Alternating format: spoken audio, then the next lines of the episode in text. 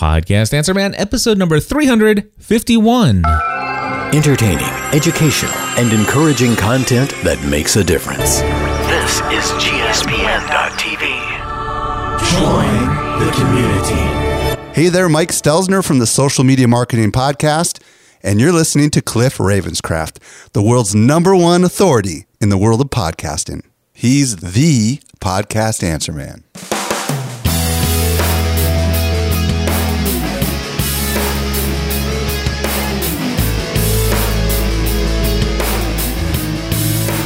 Well, hello everyone, and welcome back to another episode of the Podcast Answer Man. My name is Cliff Ravenscraft, and this, my friends, is the podcast devoted to taking your message, your business, and your life to the next level. It doesn't matter if you're brand new to this online content creating world or if you've been doing it for many years, there's something we can all do to take everything we do in life to the next level. That's right, my friends, and I am a little rusty after taking a whole week off. I just returned from San Diego, California, and had the most awesome time at Social Media Marketing World 2014, the second annual conference put on by Social Media Examiner, and Michael Stelzner and his team did a phenomenal job. You know, last year I came home from San Diego and I remember just talking about how one word really summarized how the event felt, the vibe, the feel of the entire event. And that word was classy. And I will say that this year's event was even better than last year's. I really enjoyed myself at Social Media Marketing World 2013, their first event, but this second event was so much better. And why is that? Off the top of my head, I would have to say that the whole venue, we were at the Grand Hyatt Manchester, I believe is what it was called. Anyway, the Hyatt was a much better conference hotel as far as the conference space itself. I, I really enjoyed the conference experience, the conference rooms, the the layout of how you got into certain places. You didn't have to go outside into a different building. It was a much better experience in that way and there was a larger crowd of people this year. Uh, a, lot of new people that I, that weren't there last year that I got to meet this time for the very first time. And one of the things that I found really interesting were the were the amount of solopreneurs or entrepreneurs who were there. And uh, if you listened a couple weeks back, we brought Michael on here to talk about who is this conference for and while last year I had this feeling and this vibe going into it that this is a conference mainly for big brands, and certainly the big brands were there last year, the big brands were here this year, but the number of people who let's just say are within my target audience the people who are uh, professional public speakers the people who are coach life coaches career coaches uh, authors teachers business people, small, small, small business owners, the folks that I really resonate with the most because that's kind of who I am and the the kind of work that I do and it's the clients that I find myself working with most frequently and I found that this conference was full of those people this year. Last year there were there were certainly a number of them there. However, most of the people that were there that fit into this category I had already known prior to going to the event. This year I met probably over a hundred new people that I had not ever met prior to this event and who are really kind of doing the same kind of work that I do or surrounding uh, the work that I've worked with uh, other people that I'm very uh, confident in helping them getting their message out to the world. So it was a really great event for me personally to make some great connections. It is a conference that's focused on networking, but it also has uh, a, a lot of focus on great content. The speakers are well chosen, and uh, it was it was just a great experience altogether. Now, in this episode of Podcast Answer Man, I do want to tell you that I'm going to share with you my first Uber experience, um, or my first experience with Uber. If you don't know what Uber is, I'll explain it to you in just a moment. I'm going to give you some thoughts that just came to me out of nowhere related to on air signs. If you actually have family that um, you know sometimes will walk in when you're recording a podcast and they don't know that you're actually recording because you're maybe silent while you're listening to the other person uh, that you're interviewing talk. You want to put a little on-air s- sign outside without having hardwired. I have a great thought that came to me, and probably many of you have already been smart enough to think about this uh, months or years ago. So we'll see. Anyway, I'm going to also talk about what I don't like about the Lift app, which is a personal productivity tool or more of a health and fitness kind of go- it, it's a motivational tool to help you achieve the things that you want to set out to do by tracking uh, those things. I'll talk a little bit about the Lift app. And then I am going to bring in my great friend Pierce Marrs from Nashville, Tennessee, and we're going to talk about his experience with the Shark Tank podcast. Also, one of the experiences, thanks to my great friend Michael Stelzner, um, he and I happened to be in a mastermind together.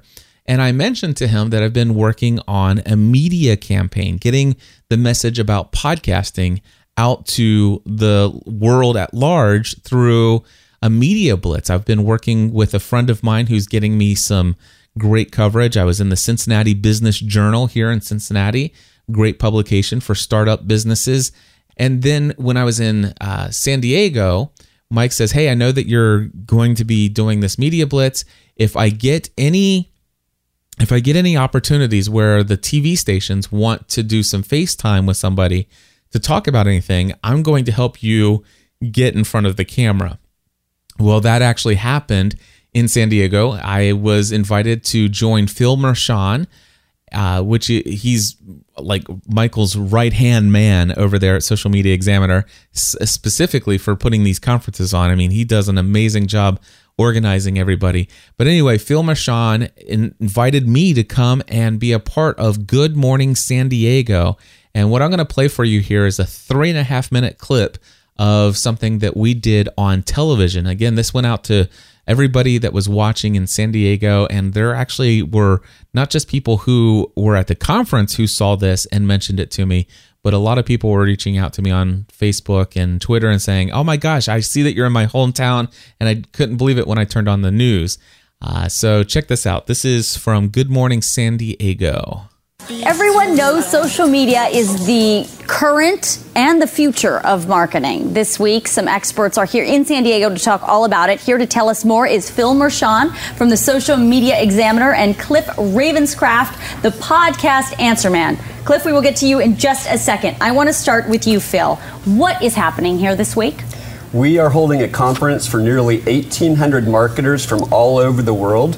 12% are coming from outside the US. Mm-hmm. They are coming here to learn about social media. How do you use it to market your business and to network with many of the top thinkers and the expert educators in the industry? Well, that's the thing, right? Because now social media is really the kind of marketing driving force for a lot of corporations nowadays. And unfortunately, lots of the corporations or small businesses aren't taking advantage of it.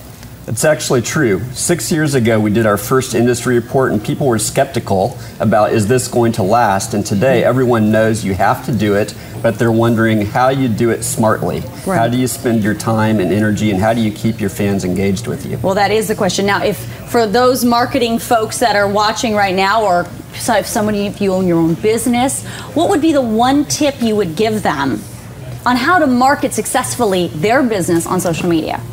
Probably the best tip I can give you is what all of our viewers and listeners told us is podcasting. Mm-hmm. Podcasting is one of the best ways to get dedicated attention in the ears and minds of your audience because when they stick a podcast in their ear, they're not doing anything else. Mm-hmm. They might be mowing the lawn, doing the dishes, going to the Right. gym, but they're listening to you for an extended period of time. Well, that is a very good transition to Cliff, who is the Pat podcast master. You had a very successful podcast along with your wife for the television series Lost, right? Absolutely, the Weekly Lost podcast. And it was it was a big deal, and you had a whole nother career that you just walked away from to do this podcast and then branched off into a bunch of other things. Absolutely, yeah. We started out with the Lost podcast, and by our third episode, we had 17,000 subscribers. Wow. And because of the uh, who my wife and I are, a lot of people started asking questions unrelated to Lost, which led us to launching other shows about family, faith, business, health,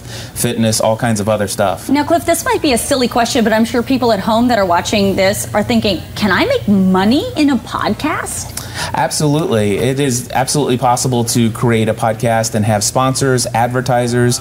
You can have affiliate relationships where you recommend products and get commissions. You Wow. can sell your own products and services, which is my favorite way. Wow. So you are going to be speaking at this event. Absolutely. So, and you're going to give everybody the tips on how to make money and how to do a successful podcast. I am. In fact, actually, I'm going to be talking about why every solopreneur, entrepreneur, and everybody out there who wants to have a personal brand, why podcasting is the single greatest investment that they can make. so basically, what you're saying is, I need to get a podcast. Is that what you're saying? Absolutely. all right. So, and people can still buy tickets. We'll put all that information up Yes. on our website so you know if you want to go and attend this. Maybe you have your own business.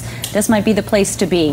Thank you guys for coming Absolutely. in. Thank you, Lisa. Thank you so much. All right, there you go. So that was from KUSI. If you want to see the video, you can go to podcastanswerman.com slash K-U-S-I. K-U-S-I. Anyway, had so much fun with Phil and I and, and Phil and Michael. Thank you guys so much for making this possible and inviting me to participate in that video interview at the TV station. That was so awesome. Of course, as you can tell, guys, it wasn't just about self promotion for me, but I really am excited about taking podcasting and its message to the masses. And that's something that I've been uh, really uh, focused on a lot lately. So I'm very, very excited about that opportunity. The next thing I want to tell you guys about was my first Uber experience. If you guys have never heard of Uber, it's something that's been around for a couple years now. It broke. It was like a new media startup. I think you know that came out of well, got really popular back in uh, maybe two years ago at South by Southwest, a conference or event uh, in I think it's Austin, Texas, that I have not yet ever gone to. But the Uber is very popular in big cities, and it's an alternative to taking a cab, if you will, or it's an alternative to taking a you know hiring a limo service and it all revolves around an application on your phone. And what you're supposed to be able to do is pull up your phone and when you get out of the airport, for example, or if you're downtown in, a, in an area like San Diego, and wherever, let's just say you're at your hotel and you want to go to such and such restaurant, well, you pull out your app and you can, it automatically will know where you are via GPS and you can say, hey, I want to get a cab here or a, car here, a black car or an SUV. And they will show you on the map how many Uber cars are in your vicinity. And it will have over top of them, it will say how many minutes away each of those cars happen to be. So you can order a car and you can tell it where you want to go. The interesting thing is that you put your credit card information into their system. So you register with them. And I did not know this going in, but one of the things that I did finally read about on their, I, I contacted my first car to go from the airport to the hotel in San Diego. And after, you know, looking online as I'm waiting for my bags, I'm like, is there anything here? Do am I supposed to tip? Because I remember hearing something about tip and no hassle and something or something, but I wasn't really paying attention. So I did some searching and I found a FAQ uh, section on the web. It was a mobile version of Uber's website. And the support said something, you know, are you supposed to tip? And it just said, no cash, no tips, no hassle.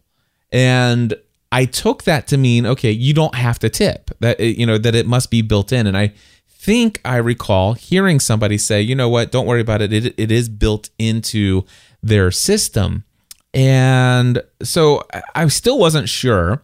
And as a result of being a speaker with Social Media Marketing World, Michael and the team over there had a special arrangement with Uber for speakers. And we had a special private uh, code that allowed us to get free round trip uh, tickets or uh, fare from the hair, hotel to the airport and uh, anyway round trip from the hotel and airport. And that was very nice. Of course they also had a deal where every participant at the uh, conference was able to i think they got like a $20 credit or something like that. But anyway so i i hired a car and i took a picture of myself. The uber driver gets to see what you look like um, they you actually get a picture of what your driver looks like, so you can tell if it's the right guy you're getting in a car with. Uh, I kind of like that. The one thing that I learned is that as soon as you um, hire the driver, you have the ability to call the driver and you have the ability to text the driver. And from what I understand, it's almost expected that you're going to call the driver or you're going to text the driver or something of that nature. Um, but anyway, it, it was just a few minutes wait, and my driver came to pick me up and threw my luggage in the back, and I rode with him to the hotel. Now, my very first experience with Uber was not a great experience because I was concerned. I was like, you know, I, was looking online, and one thing, maybe you can help me. This is my first time riding with Uber. And he said, and I said, and one thing I'm not sure of, is it, you know, is it customary? Should I tip you? You know, I wasn't sure. And he says, "Oh yes, you you should tip. You know, it, it, it's expected." And I'm like, okay, okay, because I, I, read something, and then I said I read something online, and you know, I was looking at the thing, and it says no, the tip is included. He goes, yeah, yeah. Uh, he says Uber will tell you that the tip is included, but we don't see that. You know, we we don't get the tip.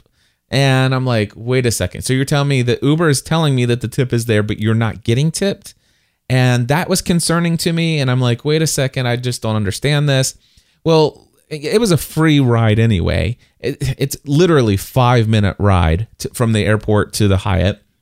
So I knew the fare that was being covered anyway was going to be inexpensive, uh, and it wasn't going to be very much. So I went ahead and gave the guy a ten dollar tip. Not a big deal. But then after we got out of the car, the driver says, Now let me show you what you need to do after a thing. And he says, Go ahead and pull up the Uber application. He goes, Now here's now it's gonna ask you about the ride. Go ahead and hit five stars. And I'm like, okay. And he goes, Now you have the opportunity to write something. Write something really good about me. And I'm like, and and at this point, if I if I wasn't quite sure, uh, and if he wasn't so forward, I would have, and I would have known this is the process that you rate the driver afterwards, I would have waited until I had my car and he pulled away, and then I would have given him an accurate uh, rating and review. I probably would have rated that driver about a three, um, eh, you know, three out of five stars. And I would have written that, you know, I'm kind of, you know, this is my first Uber experience it was my understanding that tip wasn't included. He made it very certain that it was. You know, he was a little bit forward, a little bit. It was a little bit less of a. It was a little bit more of a stressful ride because I didn't know what I was doing. But you know, I, I would have been very clear. But instead, because he was looking over my shoulder and he was directing me of what to do and where to do it and how to do it.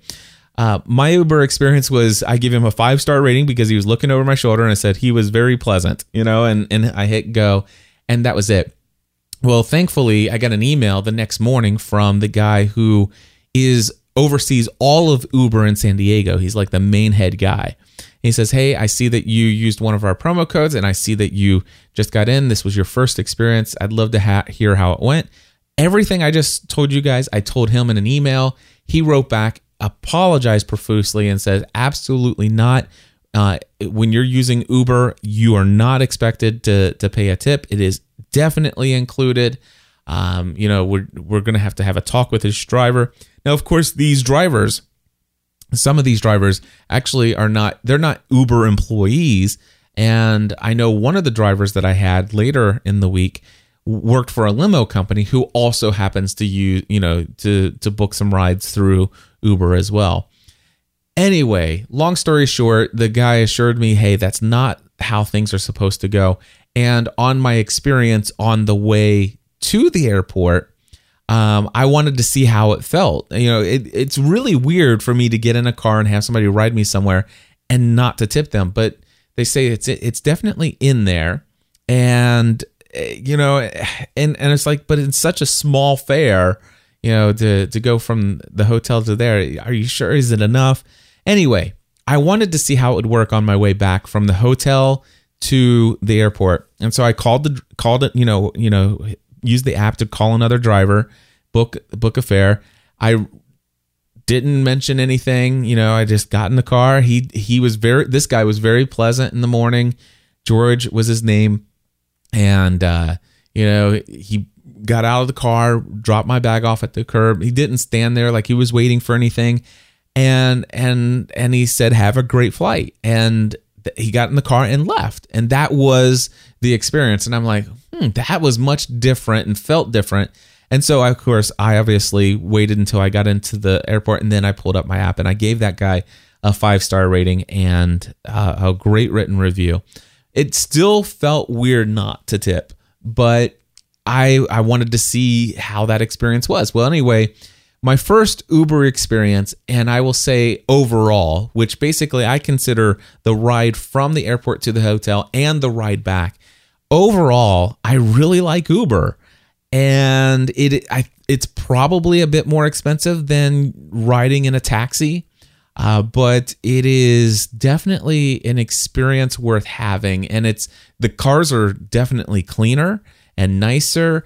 Um, it, yeah, I, I I tell you what, even though I had a bad very first experience, I blame that on how brand new I am to the service. But for those of you who are flying into a city, let's just say like New York, San Diego, Los Angeles, Chicago, all those big cities probably have Uber. Uh, it is it is worth trying and having as a, as an experience. All right, before we go over to Pierce Marrs, I do want to play this promo for my podcasting A to Z course, which by the way starts this Monday, April 7th. So uh, here's that promo for you right now.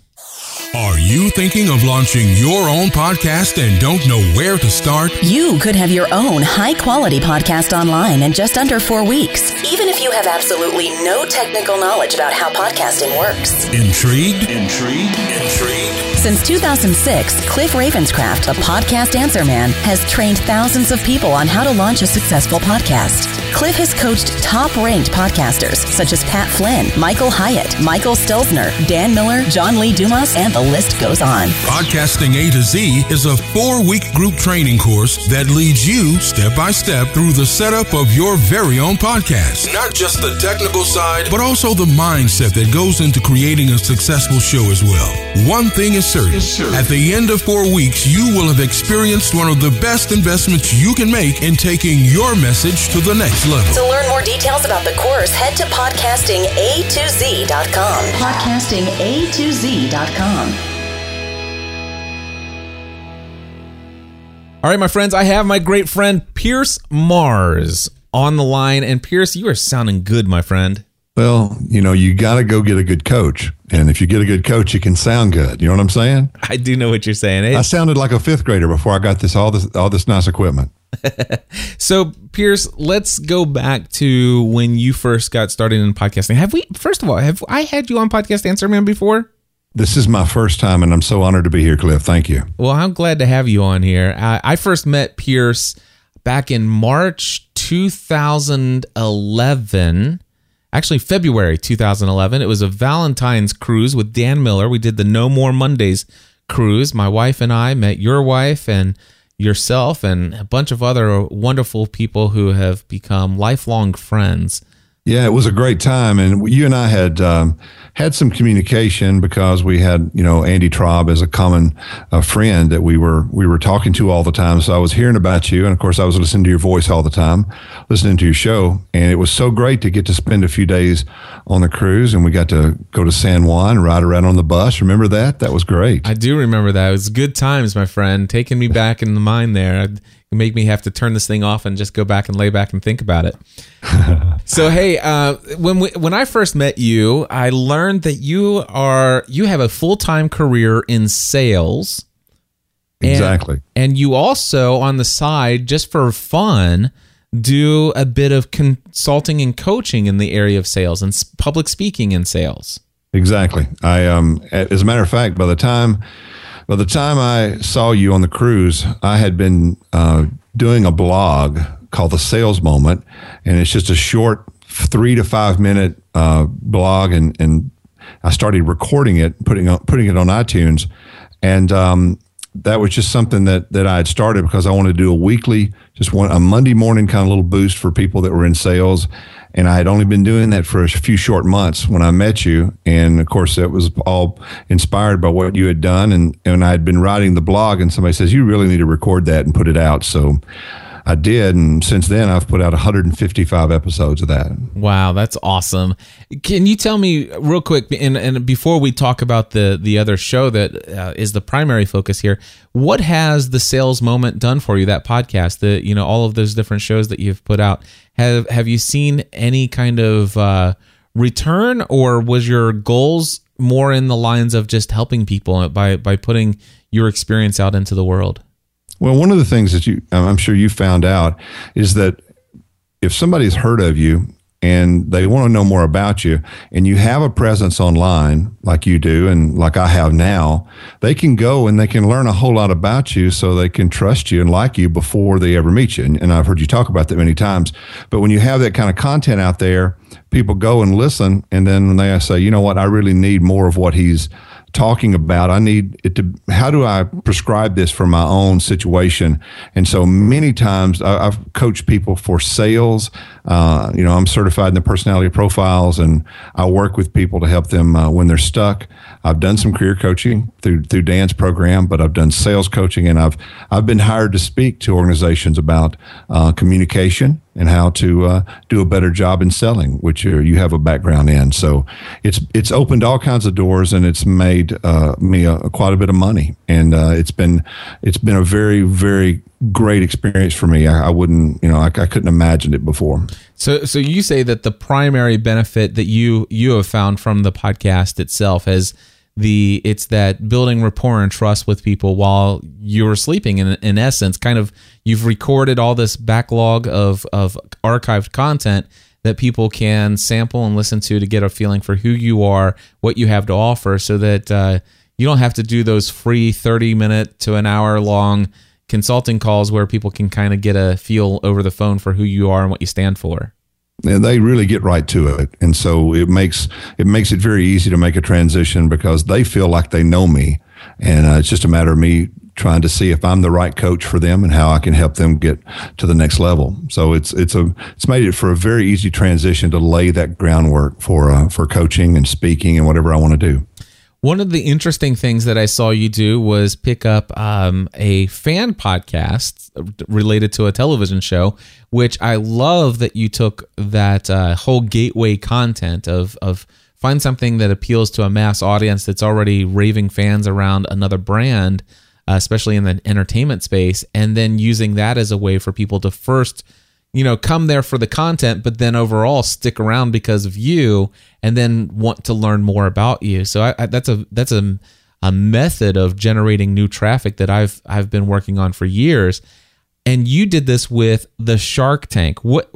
Tell me a little bit about that. How did that get started, and uh, and a little bit of the early part of the journey there. Well, you were inspired that, you know, everybody knows the story of how you began talking about something that you had a lot of enthusiasm about. You were talking about Lost and how it um, it connected you with people that were of like mind. And and so ever since I heard that story, I thought to myself, you know, I would really love to do some type of podcast built around a show. And, and I, and, I, knew it had to be something that you're pretty passionate about. You know, it has to be something you're excited about, you're looking forward to doing. And so my first reaction was to do one on The Amazing Race. That's one of my favorite shows. And I went directly and bought the Amazing Race podcast. And and then I thought, you know, I need a co-host. I need to figure this out. I need to know what to do. And I let that sit for a while. And then the first season of Shark Tank came out. When I saw this show, I knew uh, that this was going to be the one. It was I was immediately hooked because what I do in my normal life as a as a 30 year in a 30 year sales career and now being able to be podcast for the last five years, I have um, talked to people about how you communicate, how you, what is your sales process from the time those people come into the Shark Tank and they make their presentation and they do their negotiations and they go through the whole thing. It is exactly what I talk about every day, and it's one of my most favorite subjects. So I went and got my best friend from high school, and uh, and me and him have discussed business ideas, inventions, ways to do business. We've been doing that for 30 years. And so he was, I was already calling him talking about the Shark Tank. And so I said, Hey, you want to, you want to just record our conversation and, uh, and see what happens. And so I went and got the, uh, got started and, uh, let's see, I guess we've done 75 episodes of the Shark Tank fan podcast. So it's pretty cool. That's awesome. And you still have the same co-host today? I still do. Yeah. Excellent.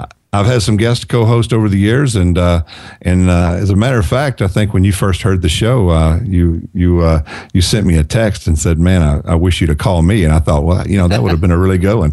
I should have done that, but uh, there'll be maybe we'll do something in the future. I, I, I do I do remember sending you that text because I was I was so jealous. I was like, oh man, now there's a show that's a show that I would love to do because, of course, I have a fascination with business and and learning as much as I can about entrepreneurship.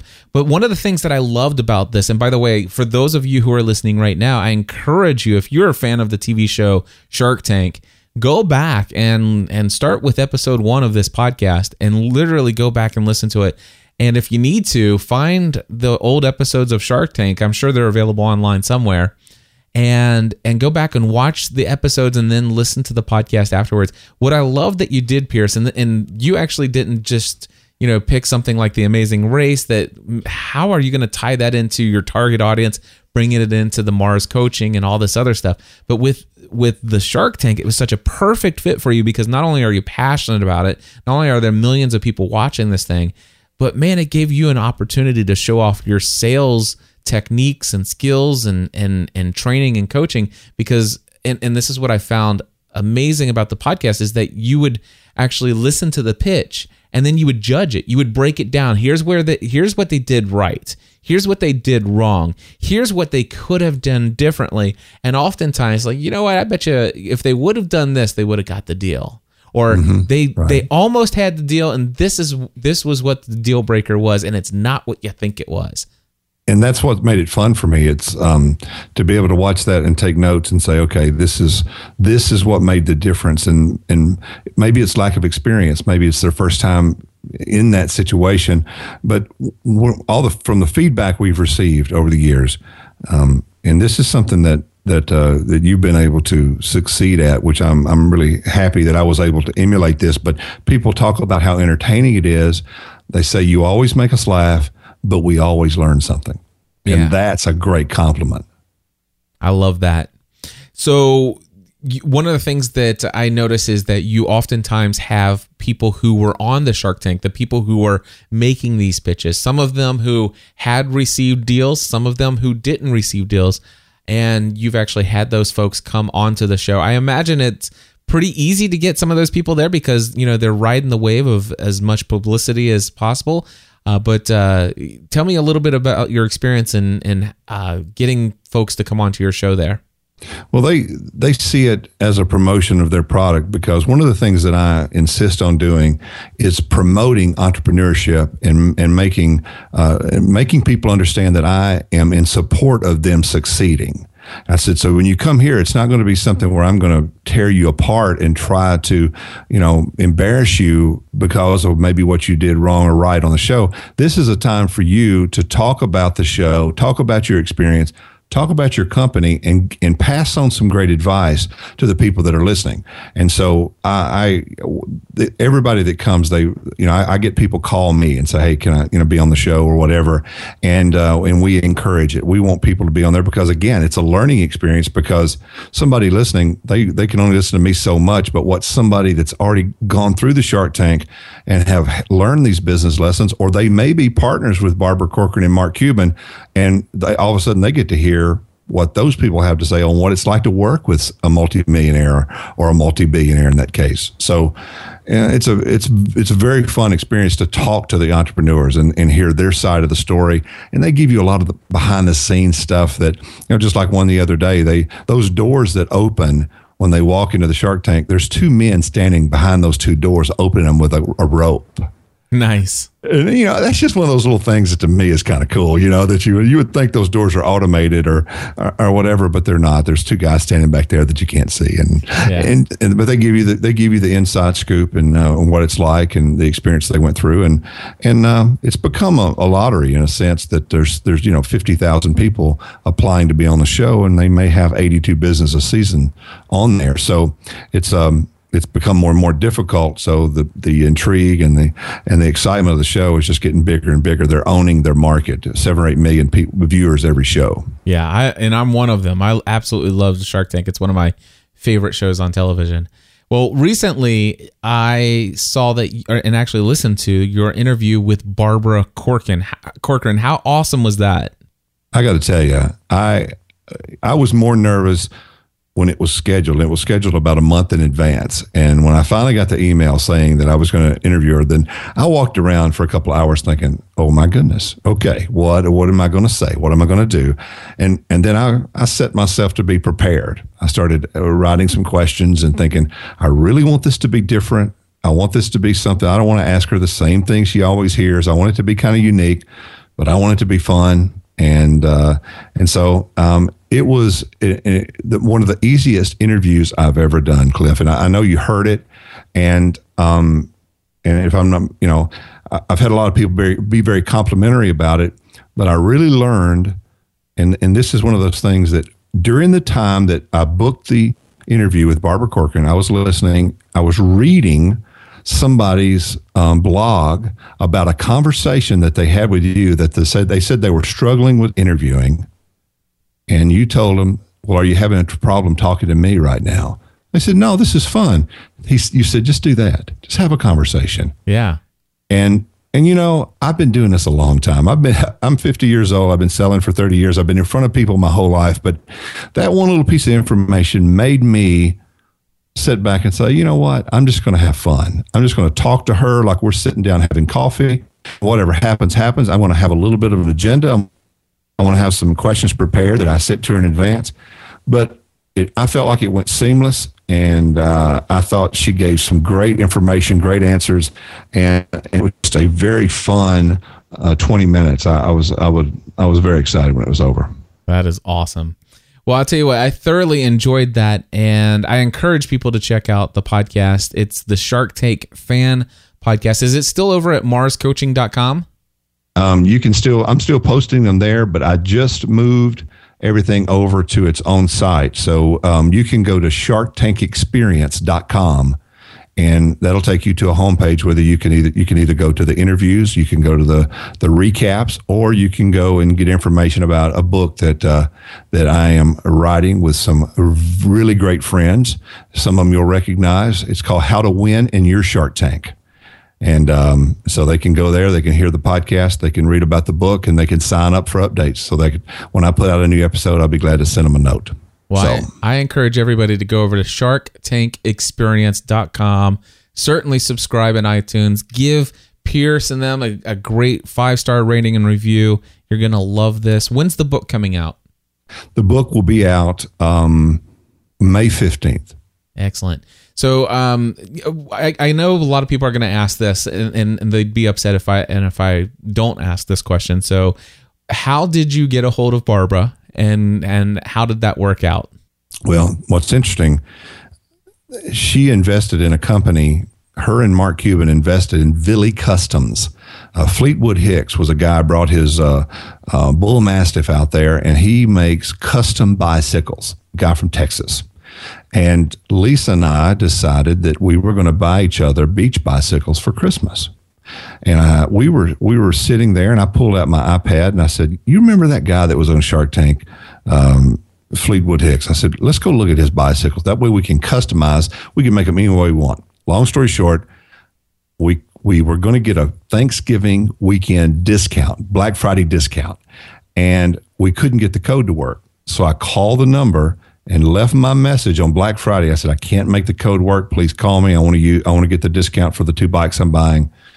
And on Saturday morning, Fleetwood Hicks calls me, and he doesn't know who I am. He's never heard of the podcast, and he, he said, I don't listen to podcasts. I don't listen to radio. I don't listen to anything. So he calls me, and I and and so he helped me with my problem. I told him what I did. I said, I would love to interview you. I interviewed him. He said it was the best interview that he had ever done since he'd been on Shark Tank. And he said, "I'm going to I'm going to talk to Barbara on Thursday. I'm going to tell her she's got an interview with you." She connected me to Gail, uh, Barbara's executive assistant, by email. And it took about it took about two months to make it happen, but um, we started communicating about a time, and she was kind of giving me what I felt like was the brush off for a while. And I want to. This is a this is a sales thing, Cliff, that I really want to share. Yeah, because I, I, I believe it's important. I'm sitting here. And, and she said, call me back the second week of January. Email me, and, I'll see when her time's available. So I send her an email the second week of January, and she comes back and she goes, I don't think she's going to be available till March or April. So I'm really feeling the brush off. Two weeks later, I'm sitting at my desk and I, I pull out the newest episode of Inc. magazine. INC, Inc. magazine. It's got it's an orange cover and it's got the lady who invented Spanx on the front of it. Okay. Well, I look down and it's on one one of the articles that it's inside the magazine is five uh, very wealthy people and how they couldn't live without their executive assistants. One of them's Barbara Corcoran.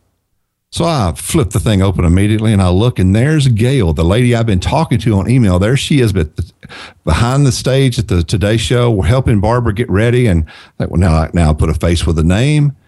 I just turn around to my computer, nothing about the interview. I just put in the subject line, congratulations on being in Inc. magazine. Really excited for you. It was a very complimentary article. And I said two or three lines. This lady gets 300 emails a day. She responded in 30 seconds. Wow. And she said, "Thank you so much" with a bunch of exclamation points, and uh, and so all I did was compliment her. I recognized her from the magazine.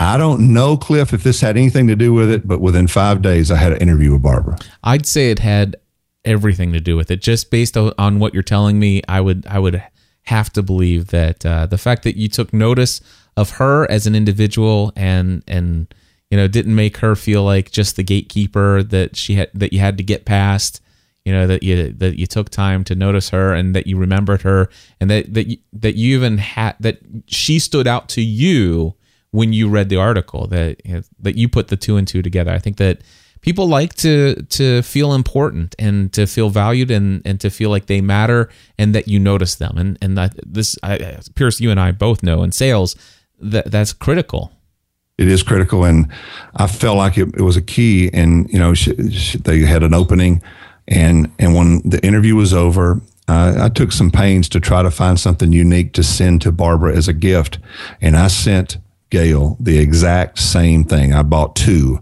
Uh, one, I didn't. I didn't send Gail a trinket and give Barbara something nice. I gave them both a very nice, unique gift that I found to thank them for their time. Because, hey, um, when when we finished the interview and I posted it, I sent a note over to Gail and I said, "Listen, would you would your social media mind tweeting this out?"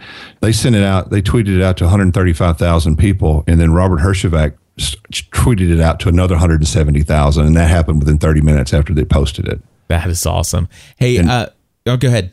No, it's fine. I just wanted to say that that's that's what happened from just treating people right, being patient, being nice, and just uh, um, you know, recognizing the, the importance of everybody that's involved. I'm going to share one of the favorite things I learned from you in just a moment, and uh, we'll wrap things up. But I, I have to ask: Has Lisa, your wife, has she listened to the interview, and what is her thoughts on it? Because, by the way, for those who haven't heard this interview, Barbara's a little hot on Pierce, ready to make him husband number such and such. Uh, well, when I finished the interview, you know, what was funny the morning she did this interview while she's sitting backstage at the Today Show. I go downstairs to go to the bathroom because I'm thinking I better go. I'm going to you know do something here. I go downstairs and she's sitting there watching the Today Show, and there's Barbara Corcoran sitting on a stool with um, uh, Kathie Lee and Hoda, and I'm going why is why is she, I said i have got an interview with her in 15 minutes.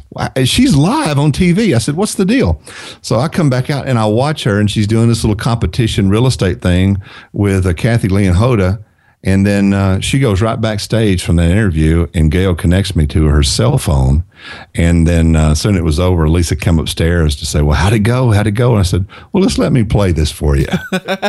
so I played her the the part where she said something about me having a good speaking voice and and that I must be good looking. And then the thing at the end about me, uh, she said uh, I was going to be husband number number three or whatever. But uh, she took it well. She took it well. Yeah. yeah. And, uh, she said she said that um, she said that if uh, that if I wanted to leave her for Barbara Corcoran, you know that that would be that would be my business. And I said I don't think so. I know there's not enough money in the world, so I made it right. that that's good stuff. Well, um, I do want to share with you, and I want to share with everybody listening. There was something that you said in uh, a Q&A session of the talk that you gave on the No More Mondays cruise back in February 2014. You probably have no idea that this had an impact on me. But uh, do you have you have no clue where I'm going with this? Do you? I, I do not know. All right. So we, you were talking about, uh, you know, some of the stuff that you know from how to win friends and influence people, and some of how that stuff applies to sales. And you were talking about the most important uh, thing is to remember people's names and to use people's names. And a mutual friend of ours uh, in the audience had uh, in in in, yeah, in the room there had said, you know, I I have the hardest time remembering people's names. I just can't do it. And do you remember what you said to him? You I probably told him he didn't care. You said, you know why? I, he says, I know why. And and he said, yeah, I want to know why. He goes, Be, it's because you just don't care. And I'm like, what did Pierce just say to him? and and and our this friend of ours, he says, you know what? You're absolutely right. And and that hit me so hard, uh, Pierce. And I can tell you to this day, I will never forget the name Dr. Pei Kang and not only that but i can tell you it's pei I, it, it it stuck in my mind so so much that i had to and, and her name was the most difficult name for me to remember of anybody in that room but i remembered it because of that. And i still struggle to this day when i go to a conference. Like for example i just got back from social media marketing world and i know i met and this is not an exaggeration i know i met and shook hands with a minimum of 200 people that introduced themselves to me who knew who I was, you know, listened to podcast Answer Man for years. And uh, Pierce, I, I remember 30 of those people's names and and I could match their names to their faces and stuff like that. But I was still the remainder of the conference. Um, I was going around and I was saying hi to people and I recognized their faces in a million years I couldn't remember their name. So I'd love to ask you because this has been haunting me. It's not that I don't care because those people I do care, but how do you do it in a situation where there are hundreds? You know, one of the reasons that uh, I knew the answer so quickly is because it's not one of those things that's easy for me um, I, I, wish I was a master at it. I, I went to a conference uh, one time where there were probably 150 people in the audience. This guy met people for an hour before this thing happened. And when he got on stage, he called out 35 or 40 people's names from the stage that he'd only met once. Yeah. And, uh, and it's, it's a very deliberate thing. And there are techniques that you can learn. And and I got to tell you, Cliff, I have been in your situation where you've met that many people and you just don't remember. I think that that you've got to repeat the name. Uh, if it's a if it's somebody that's you know the point about the, it being important is that the people that we really want to remember we we will we will find a way. If we have to write it on our arm we will not forget if it's important to us. So it's it's very difficult in that situation when you've met 200 people to and I think people it's hard to not for people not to take it personal, but you've you've the best thing you can do is um, is apologize and be very be very genuine about it if you do forget. And uh, and then and just say that. And that usually if people you know if you try to pretend it's the worst thing you do. Don't try to fake it. Yeah. If you forget say I forgot. I've met 200 people here, and I, I, my mind is is gone. I can't remember. I think people are more forgiving of that than than they are of you trying to just skirt around it and that sort of thing. So I, if, if and, and usually I don't mind. Um, I don't think people mind you asking this if if you see them for the second time. And you say, "Can you please remind me of your name again?" And if you just be real straightforward, look them in the eye. I think they know your sincerity and they understand. Yeah. Um, in a lot, most cases, they probably have the same problem, but it's it goes back to what Dale Carnegie said. Their their name is the most important thing. That it's the most important sound to their ears is to hear their own name. And if you can do it, if you can learn to remember their names, it will be so valuable to your communication. Yeah. I, well, and I tell you, I remember reading that when I read um, How to Win Friends and Influence People. The way that you communicated that that day really ring true for me. I am much better at it today than I ever have been in the past, and and I can tell you, you you get better service when you're when you're uh, at a restaurant. Uh, you get you get better results everywhere when when you do make the effort and when you do have it happen. And and every now and then you got to watch it because you can embarrass yourself deeply. Yeah. Yeah, and, and I do the same thing, and that's why it's a great way to practice. Is when they walk up to the table, if if they're they don't have their name on, you say, "What's your name?" Oh, well, my name's Sandy.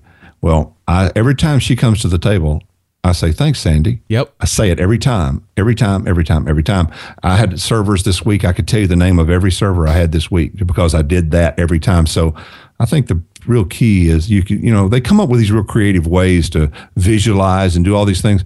Just repeat their name back to them several times, and if you can connect it with anything that is uh, is memorable, it's it's a good thing. But uh, you just got to say it and practice. So get this. Um, it, I was in San Diego and we went to the Cheesecake Factory, and it was myself and five other people. And our waitress's name, get this, her name was Kalika. All right. So how do you remember Kalika? And so I asked her, I said, you know, do you mind? Because she did not introduce herself by name, which I thought was interesting. And, and before she left, after she took our drink order, I said, do you mind? Can I get your name? And she says, oh, yeah, my name is Kalika. And I'm like, oh, great. That'll be easy to remember. And she thought I was joking. And I said, she goes, oh yeah, every, you know, everybody. She goes, you can call me. And she goes, Maliki Hiki Hi. And she gave all the jokes that people usually give her. And I said, no, it's easy. Yours is going to be easy because I'll just remember ColecoVision. It was one of the first video games I was ever introduced to as a child. So Coleco, Kalika, I got it. So That's perfect. That's a perfect way to do it. Yeah, absolutely. Yeah, and so and to this day, and by the way, I remember her face, I remember her personality, and w- what I could tell you is if if I could even say anytime within the next three to five years, if I ever ran into her in a public space anywhere under any circumstance, I would immediately be able to call her by her name, Kalika. Isn't that crazy? It is. Is your wife good at it? my wife is really great at it. My wife was great at it before I was, and and she blows my mind how well she is at remembering people's names. Well, Lisa is that way too, and and so um, just like Stephanie, I, I think that I, I think sometimes you have to be a team, especially if she's with you. Say, hey, I really need you to back me up, help me with this, and and if, if you know your weaknesses, then you can get your teammate there to to run with you, and you, then you can you can say, do you remember those people right over there? and then she'll she'll say, she usually knows, she'll remember, and then then you're good. So. Well, Pierce, it is always great to talk to you, my friend. I, you know, next time I'm down in uh, uh, Nashville, we have to go out to dinner. I am coming down for a uh, mastermind group with uh, Ray Edwards and Dan and, and some friends, and I may come down a, a day or so early, and maybe I'll I'll hook up with you then. I would look forward to it. It's it's been an honor to be on your show. Thank you so much. Absolutely. And I'd love to have you on and again in the future, not necessarily related to your podcasting uh, endeavors, but to, to maybe have you come on and share with my target audience, which my target audience are small business owners, entrepreneurs, solopreneurs. I would love to have you come on and share like, you know, five sales tips for online marketers or something like that. Something something beefy that we can give to the community. Of course, I know they've enjoyed this conversation today because I see it in the chat room. Well, uh, there's. I'm gonna put you on the spot. I haven't asked you this, but I was going to send you an email. I am uh, when, when the when the Shark Tank book comes out next month. I'm going to finish another book I'm writing. It's called Sharing Enthusiasm, and I I wanted to showcase you in the book because of you epitomize somebody taking an enthusiasm of something and being able to um, use that to serve people that and and to do this thing. So I'm looking forward to talking to you. I, would like you to to showcase what you've done as one of the examples in that book, and I'll explain more you know about that later. Maybe we can get back together and talk about that. Absolutely. Just shoot me an email, Pierce. Thank you so much for coming on the show. And again, everybody, uh, sharktankexperience.com, and it'll take you to everything else that Pierce has. Pierce, thank you again, my friend. Well, thank you, Cliff.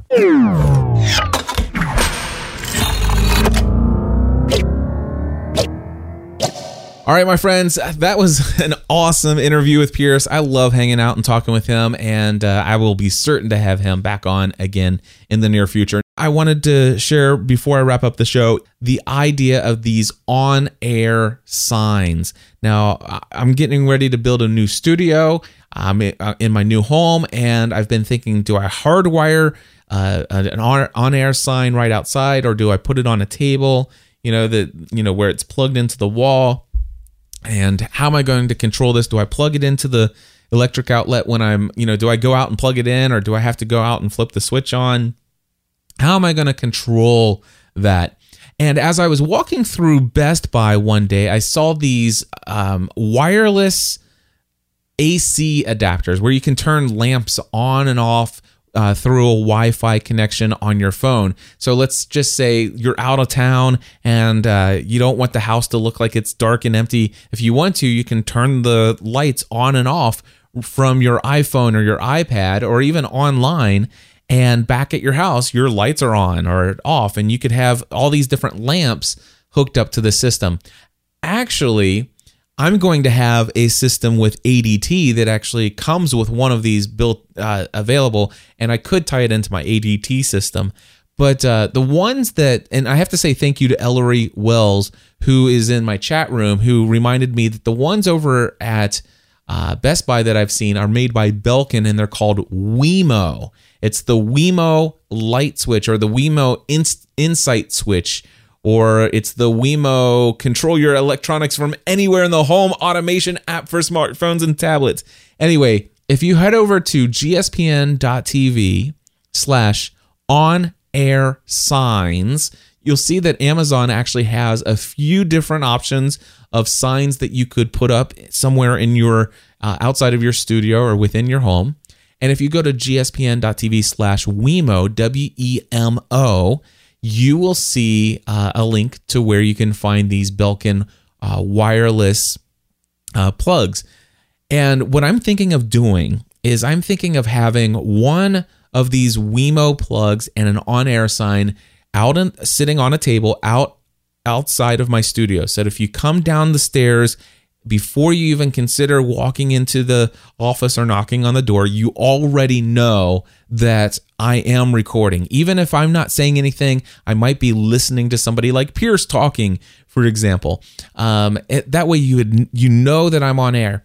And even actually sitting one up in the kitchen or somewhere you know that that's you know wouldn't be too out of place or whatever but just something that indicates that hey you know, dad's recording downstairs. We kind of need to be quiet. So I think I would put another WeMo outlet up there and another on air sign or some kind of device that says, hey, you know, something's being recorded downstairs, whether it's a video or a podcast or whatever the case may be. And I don't want to actually go out and physically turn those on. And I decided against hardwiring these with a light switch in the house.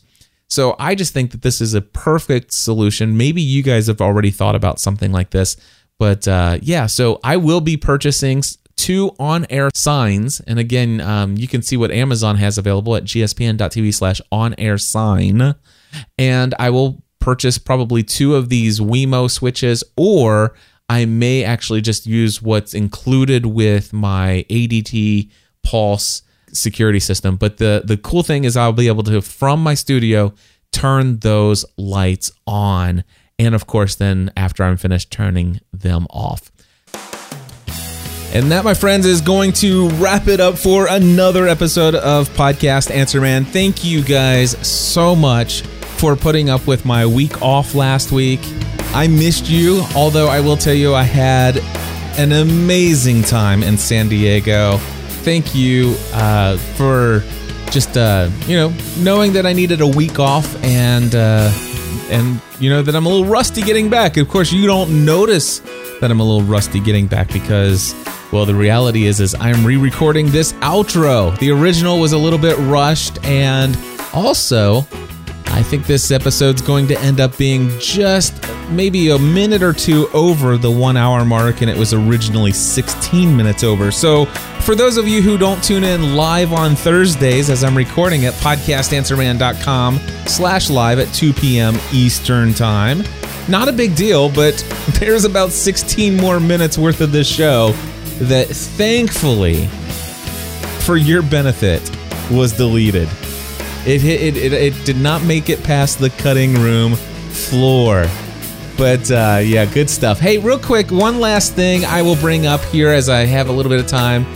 I found something that I do not like about this Lift app, and I don't know why I keep forgetting that I don't like this Lift app.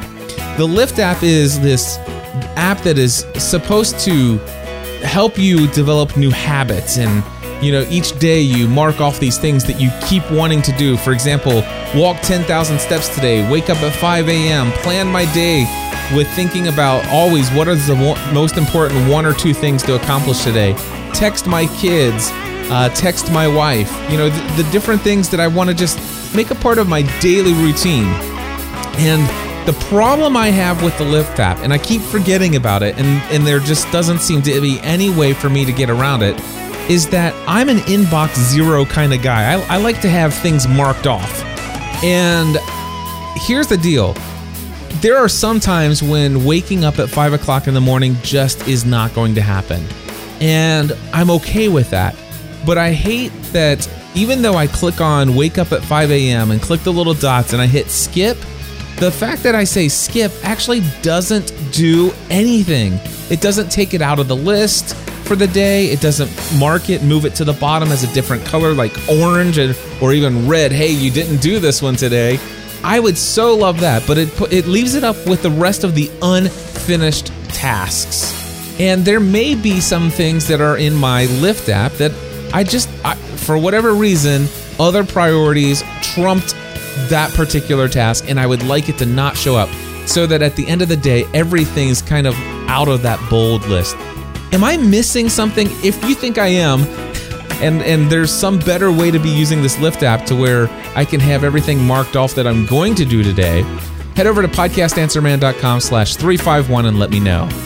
Helping you to get the thing you do to the next level. See you next week.